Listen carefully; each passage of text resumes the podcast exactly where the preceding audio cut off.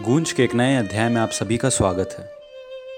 हमारे आज के नाटक का नाम है आखिरी फरमान।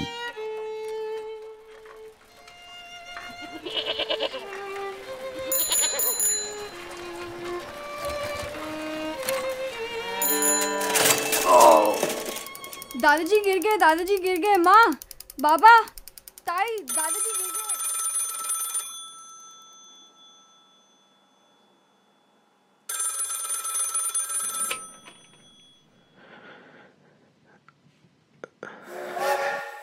कोलकाता से रवाना हुई ट्रेन।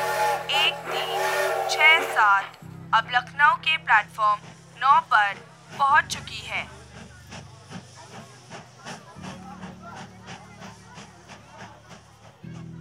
मैं इकबाल और मेरे वालिद मोइन साहब, मेरी कहानी की शुरुआत कुछ दुख भरी है तो ज़रूर, और कल से तो मैं वही करूँगा जो मोइन साहब करते आए हैं हमेशा से। उनके इंतकाल के बाद मुझे ही तो कमान लेनी थी उनकी। मेरे अब्बू तो हमेशा से दूसरों की कहानी पहुंचाते थे। और फिर क्या, मुझे भी यही करना था, जब उनका इंतकाल हो गया ड्यूटी के दौरान, एक आखिरी कहानी के संपादक को ढूंढते ढूंढते ना जाने इस झोले में किसका फरमान रह गया। अब ये अब्बू का अधूरा काम तो पूरा करना है मुझे।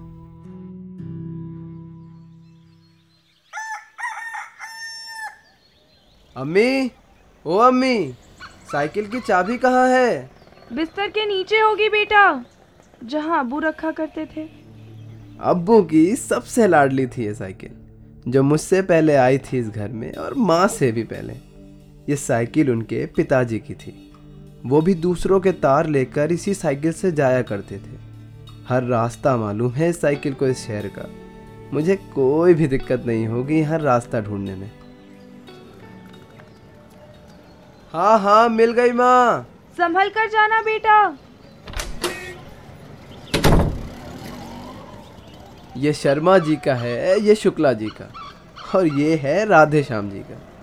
चलो और सब मैं रास्ते में पढ़ लूँगा।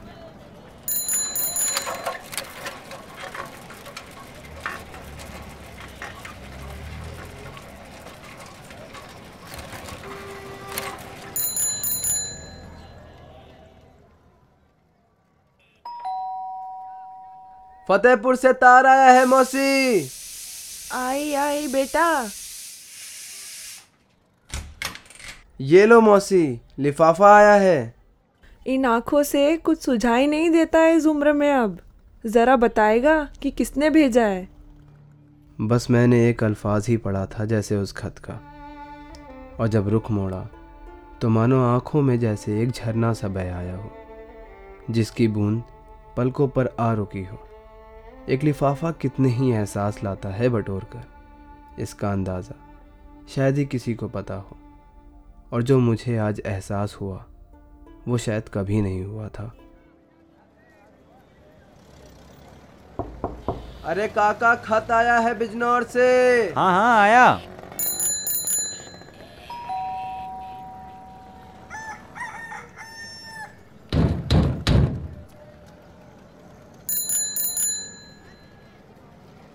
एक खत का सफ़र, बस कागज़ पर स्याही पिरोने से, डाकघर से रिहाई होने और उस संपादक तक पहुँच जाने तक का नहीं होता।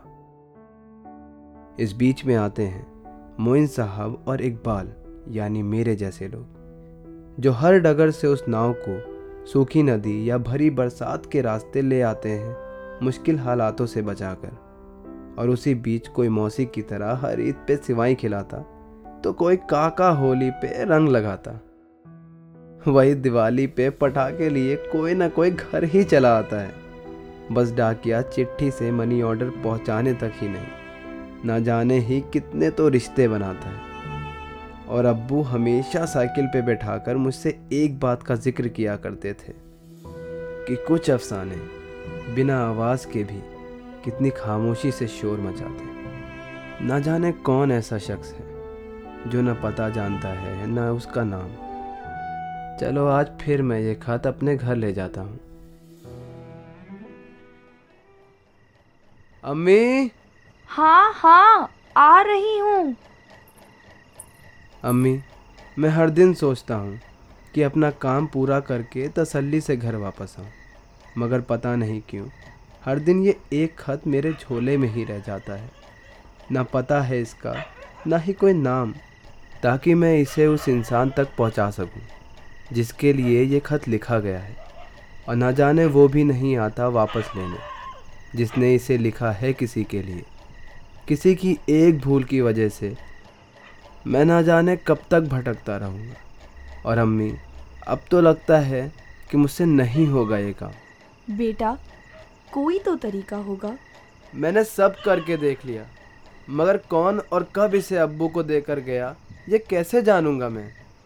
तो बेटा ऐसे तो बस ये कोरा कागज़ ही बनकर रह जाएगा। सियाही अगर कागज़ पर तराशी गई है तो उसे पूरा हक है उसके हकदार को मिलने का। अम्मी मगर मैं नहीं जानता कौन है वो। बेटा इसे कोरा कागज़ ना बनने दे। हर उस खत की तरह जिसे कबूतर आज़ादी के पहले लेकर उड़े तो थे मगर फिर बंटवारे की वजह से पहुँच ना पाए पाबंदियों के उस पार। मगर अम्मी बेटा बहुत दिन हो गए हैं इसे तुम्हारे पास। शायद किसी ने किसी खास मकसद से भेजा हो अबू को। अम्मी मेरे हित में सिर्फ़ कहानियाँ पहुँचाना है उन्हें पढ़ना नहीं। अगर बेटा नहीं पढ़ा तो इसकी स्याही रखे रखे सूख जाएगी और एक दिन खुद में ही घुटकर ये कागज़ सब भूल जाएगा। फिर इसका कोई भी मूल्य नहीं रहेगा। सारे शब्द अपना आकार बदल लेंगे और फिर तुम चाहोगे तब भी नहीं पहचान पाओगे एक भी अक्षर। ठीक है अगर आप कहती हो तो मैं एक बार आँख फेर लेता हूँ। शायद अंदर नाम या पता ही मिल जाए। हाँ मैं पानी लेकर आती हूँ।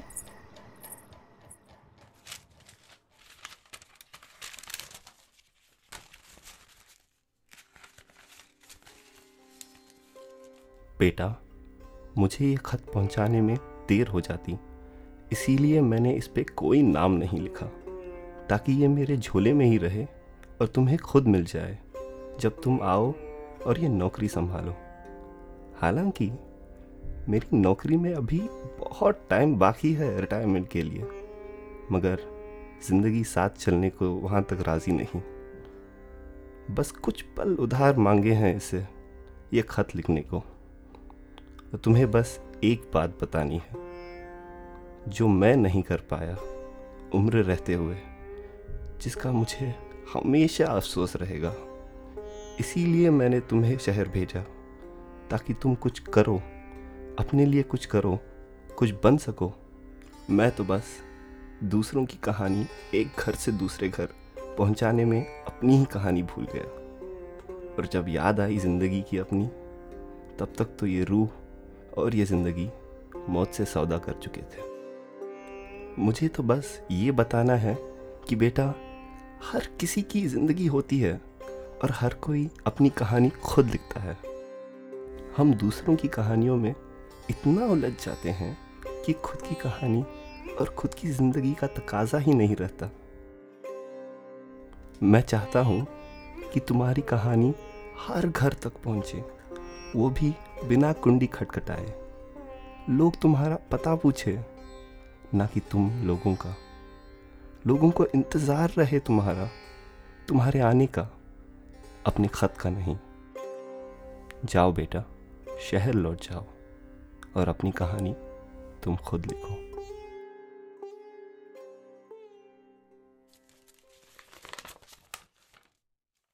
अब, मुझे इस काम को लेकर कोई मलाल नहीं। ना अब कोई सवाल है दिल में। मैं शहर से गाँव तो आया।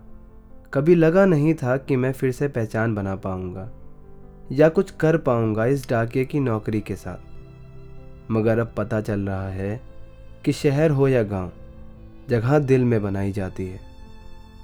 हाँ हर कोई अपनी कहानी खुद लिखता है।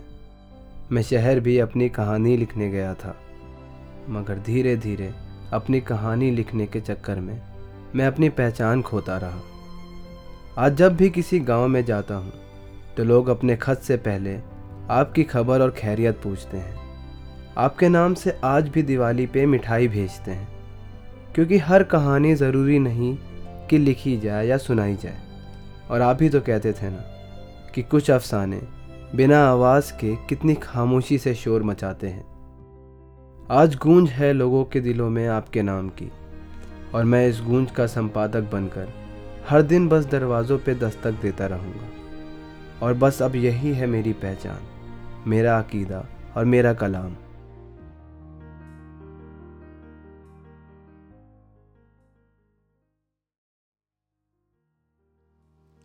आखिरी फरमान, इस नाटक के लेखक और निर्देशक वैस सिद्दीकी वॉइस एक्टर्स दीक्षा ढंडानिया निधि चौहान, सुमन राय जवाद अहमद और Vais Siddiqui, sound recordist Yash Govias, sound editor Saransh Rungta BTS Rahul Chaudhary. हम तहे दिल से शुक्रिया अदा करना चाहेंगे लाइली दत्ता और भास्कर रॉय का। सुनते रहिए गूंज।